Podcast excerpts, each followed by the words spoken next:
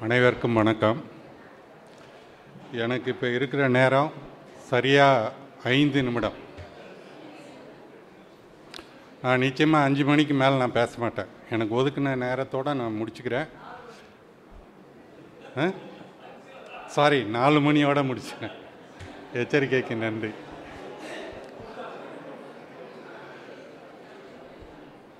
குரலை பற்றி சொல்லும்போது அவையார் சொல்லுவாங்க அணுவை துளைத்து அதில் ஏழு கடலை புகுத்தியிருப்பார் திருவள்ளுவர்னு. புது கவிதைங்கிறது எழுபது கடல். இது அஞ்சு நிமிஷத்துலலாம் சொல்லவே முடியாது. எது? கவிதை.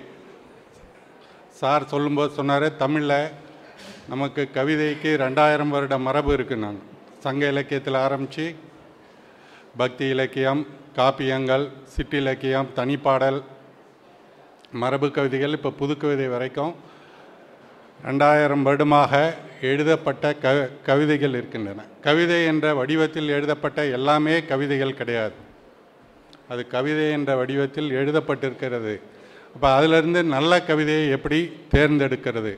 நற்கவிதையை கண்டடைதல் எப்படிங்கிறது தான் இந்த தலைப்பு. ஒரு பழைய சீன கவிதை எது கவிதை அப்படிங்கிறத பற்றி அவர் யாங் வான்லின்னு அவர் வந்து எழுதியிருக்கார். கவிதை என்றால் என்ன?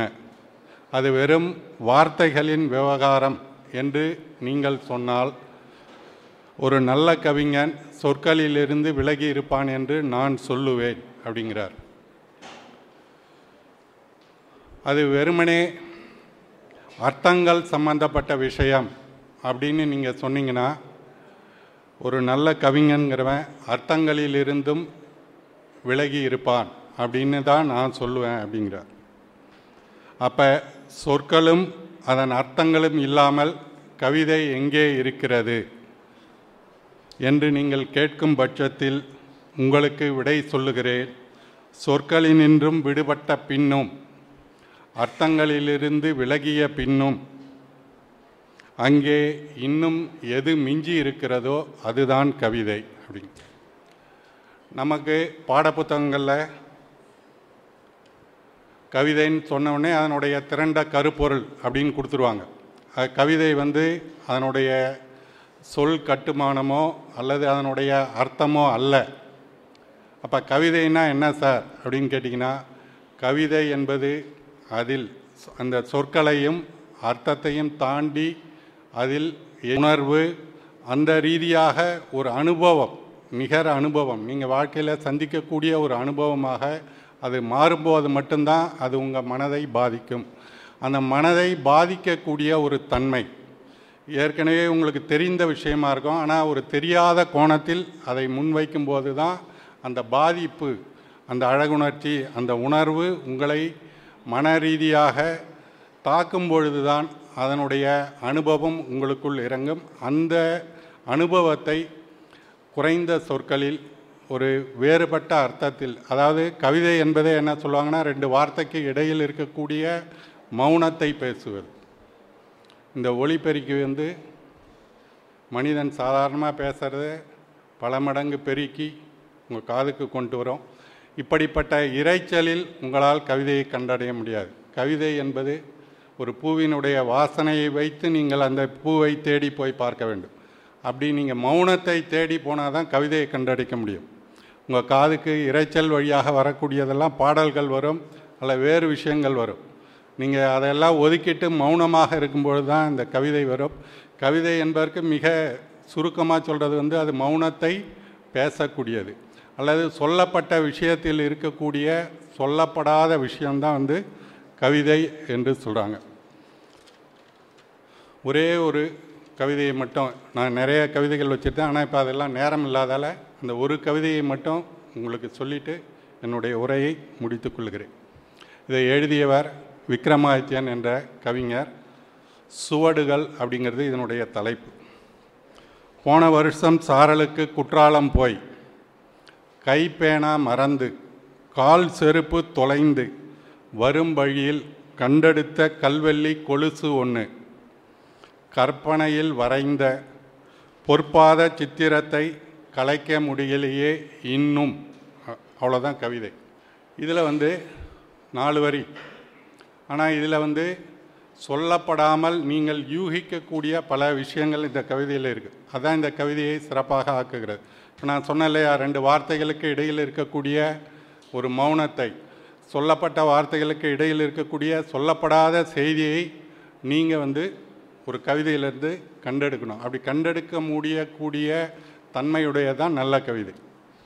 போன வருஷம் சாரலுக்கு குற்றாலம் போய். சாரலுங்கிறது குற்றாலத்தில் ஒரு சீசன் ரெகுலராக போகிறேன் கவிஞர் போகிறார் அந்த கவிஞர் எப்படிப்பட்டவர்? கை பேனா தொலைச்சு ஒரு எழுதுறவனுக்கு ரொம்ப முக்கியமான விஷயம் பேனா. அந்த பேனாவை தொலைச்சிடுறார்.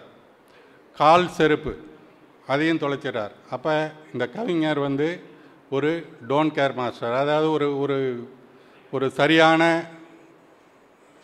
கவனம் இல்லாத ஒரு ஆள். அப்படிப்பட்ட ஒரு ஆள் வந்து தன்னுடைய பொருளையே தொலைக்கக்கூடியவன் வந்து வழியில் ஒரு கொலுசை கண்டெடுக்கிறான். அந்த கொலுசு அவர் சொல்கிறார் கல்வெள்ளி கொலுசுங்கிறார். அந்த கல்வெள்ளி அப்படின்னா உங்களுக்கு தெரியும்னு நினைக்கிறேன். அதுக்கு வந்து எந்த பொருள் மதிப்பும் கிடையாது. அதை கடையில் கொண்டு போய் கொடுத்தீங்கன்னா காசு தர மாட்டாங்க. அடகு வாங்க மாட்டாங்க. ஏன்னா அது வந்து ரொம்ப விலை மலிவான பொருள் அது. ஸோ அந்த கொலுசை யார் வ- அப்படி ஒரு ஒரு கொலுசுங்கிறது ஒரு சின்ன தொகை. அதை கூட காசு கொடுத்து வாங்க முடியாத ஒரு ஏழ்மையான ஒரு பெண்ணு தான் அதை அணைஞ்சிருக்கக்கூடும். அந்த கொலுசை பார்த்த உடனே அவருக்கு வந்து ஒரு சித்திரம் வருது. அதை வந்து சொல்கிறாரு பொற்பாத சித்திரம்ங்கிறார். பொற்பாதம்ங்கிற வார்த்தையை வந்து நம்ம இறைவன் அல்லது இறைவியினுடைய பாதங்களுக்கு தான் அதை சொல்லுவோம். அப்போ ஒரு உயர்வான ஒரு கால் அதை அணிஞ்சிருக்கும் அப்படின்னு சொல்கிறார் இப்போ கொலுசை பார்த்தவொடனே அந்த காலை அவர் கற்பனை பண்ணுறாரு இப்போ நீங்கள் ஒரு காலை பார்த்தீங்கன்னா அந்த கால் மட்டும்தான் உங்கள் இமேஜில் இருக்கும். ஆனால் இதில் வந்து விதவிதமான காலை அவர் கற்பனை பண்ணி பார்க்குறார். அதை வந்து கலைக்க முடியலையே இன்னும். அடுத்த சாரலுக்கு போகிற வரைக்கும் அவர் வந்து அதை ஞாபகத்தில் வச்சுருக்காரு அப்படிங்கிறதான். அப்போ ஒரு ஒரு சின்ன கவிதையில் இவ்வளோ விஷயங்களை வந்து நீங்கள் அடக்க முடியும். ஸோ கவிதைகள் என்பது ரொம்ப முக்கியமானது. ஒரு மொழியை வாழ வைப்பவர்கள் வந்து அப்படின்னு சொல்கிறது வந்து கவிஞர்கள் தான். அந்த கவிதையினால தான் ஒரு மொழி வந்து வாழுகிறது. ஒரு மொழி வாழும்போது அதனுடைய பண்பாடு அதனுடைய விழுமியங்கள் எல்லாமே வந்து உயிர்ப்போட இருக்கும். ஒரு மொழியை தொலைத்த சமூகம் அதனுடைய அரசியலை பண்பாட்டை அதனுடைய செல்வத்தை எல்லாமே தொலைச்சிரும். அதனால் கவிதை என்பது ரொம்ப முக்கியமானது. அதை நீங்கள் எழுதப்படக்கூடிய கவிதைகளிலிருந்து நற்கவிதைகளை நீங்கள் கண்டறிய வேண்டும் என்று கேட்டு விடைபெறுகிறேன். நன்றி.